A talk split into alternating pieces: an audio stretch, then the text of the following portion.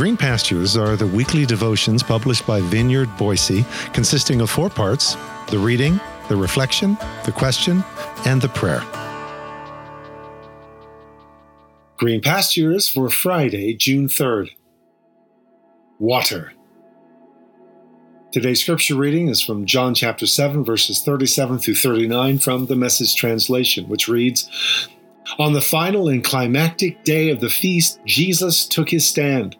He cried out, If anyone thirsts, let him come to me and drink.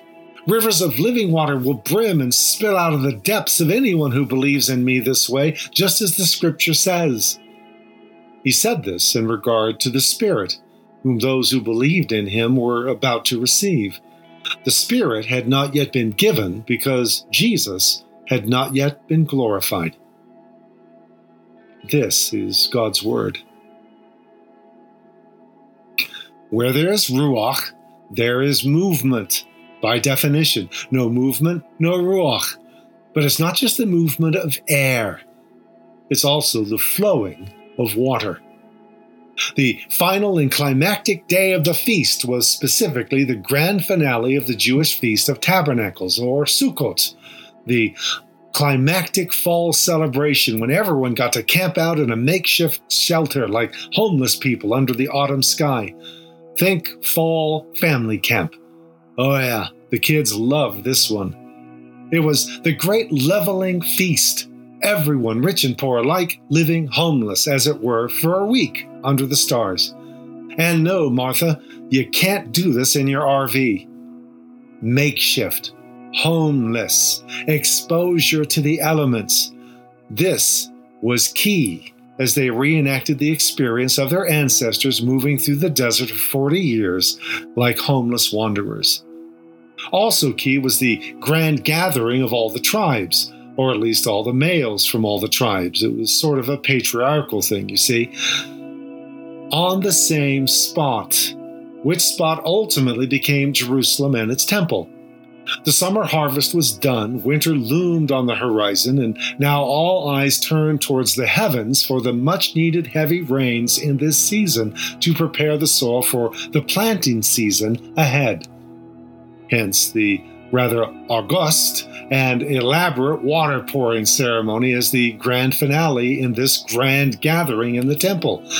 A bit like the intense concentration of fireworks in the final moments of a 4th of July celebration, as everything is fired off at once.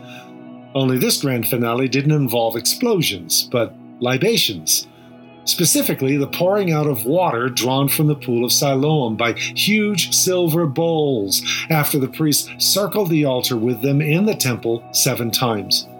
They poured out the water even as water was poured out of the rock that followed them in the wilderness.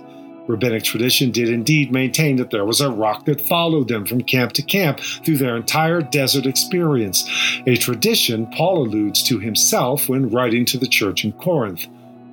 The water that poured out from that rock sustained their ancestors in the desert, even as they now looked for God to do it again by pouring out the heavy fall rains. And Jesus photobombed the ceremony. All eyes were reverently fixed on the water poured out below, even as they lifted their eyes, seeking water from above. And there's Jesus in the middle crying out in a loud voice, and the word literally means to screech or scream, like an extremely agitated crow. In other words, he didn't politely say, um, uh, excuse me, but, but there's something I'd like to say if I might. No, he jumped into the middle of the proceedings and screamed, If you're thirsty, come to me! If you want water, come to me! Yeah, major photo bombing, not just of the priests and the ceremony, but of God, since, well, God is the one who opens the heavens and closes them. And here's this Galilean screaming, Come to me! I have all the water you need! I think the word for that is chutzpah, though they no doubt would have opted for blasphemy. If you're thirsty, come to me and drink, Jesus screams as he then loudly croaks, as the scripture says, out of his belly will flow rivers of living water. Now, we soften that to heart in our modern translations, but it's not cardia, but koilia in the Greek. Belly, guts, gross. Talk about the ultimate bowel cleanse. But this he spoke of the Spirit, Ruach, explains John with the hindsight of multiple decades, which those who believe on him would receive, before adding one final explanatory touch. For not yet was the Holy Spirit given, because Jesus was not yet glorified. In other words, no Pentecost, no movement, no resurrection and ascension, no Pentecost.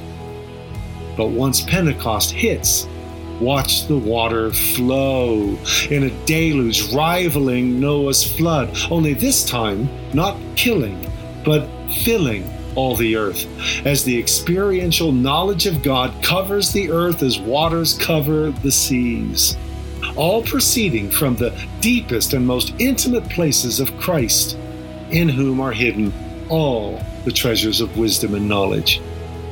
We're talking water here that we cannot dam if we would. And though we imagine we can channel it as and when and where we would, it bears and carries and quenches and cleanses us as we, once again, release ourselves to the flow.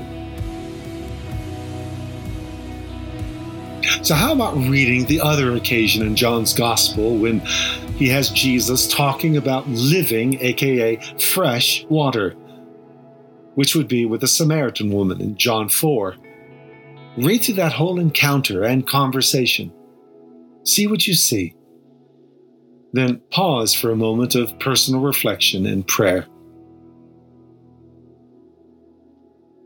What is the most intense thirst and prolonged dryness you have experienced? What did that first drink of water or that first dip in the refreshing waters of a pool feel like at that moment? To what extent have you experienced God in this way? When's the last time you found yourself so deeply and profoundly refreshed by God? How does this happen? How do we experience this living water? Sacred Ruach, come to us not as a teasing trickle or a taunting drip. Inundate us, wash over us, roll over us, flood us, deluge us, 25 feet over the highest mountains obstructing our path quenching our thirst, bearing us forward, renewing the face of the earth with your goodness, your mercy, your justice, your faithfulness, far as the curse is found. Amen.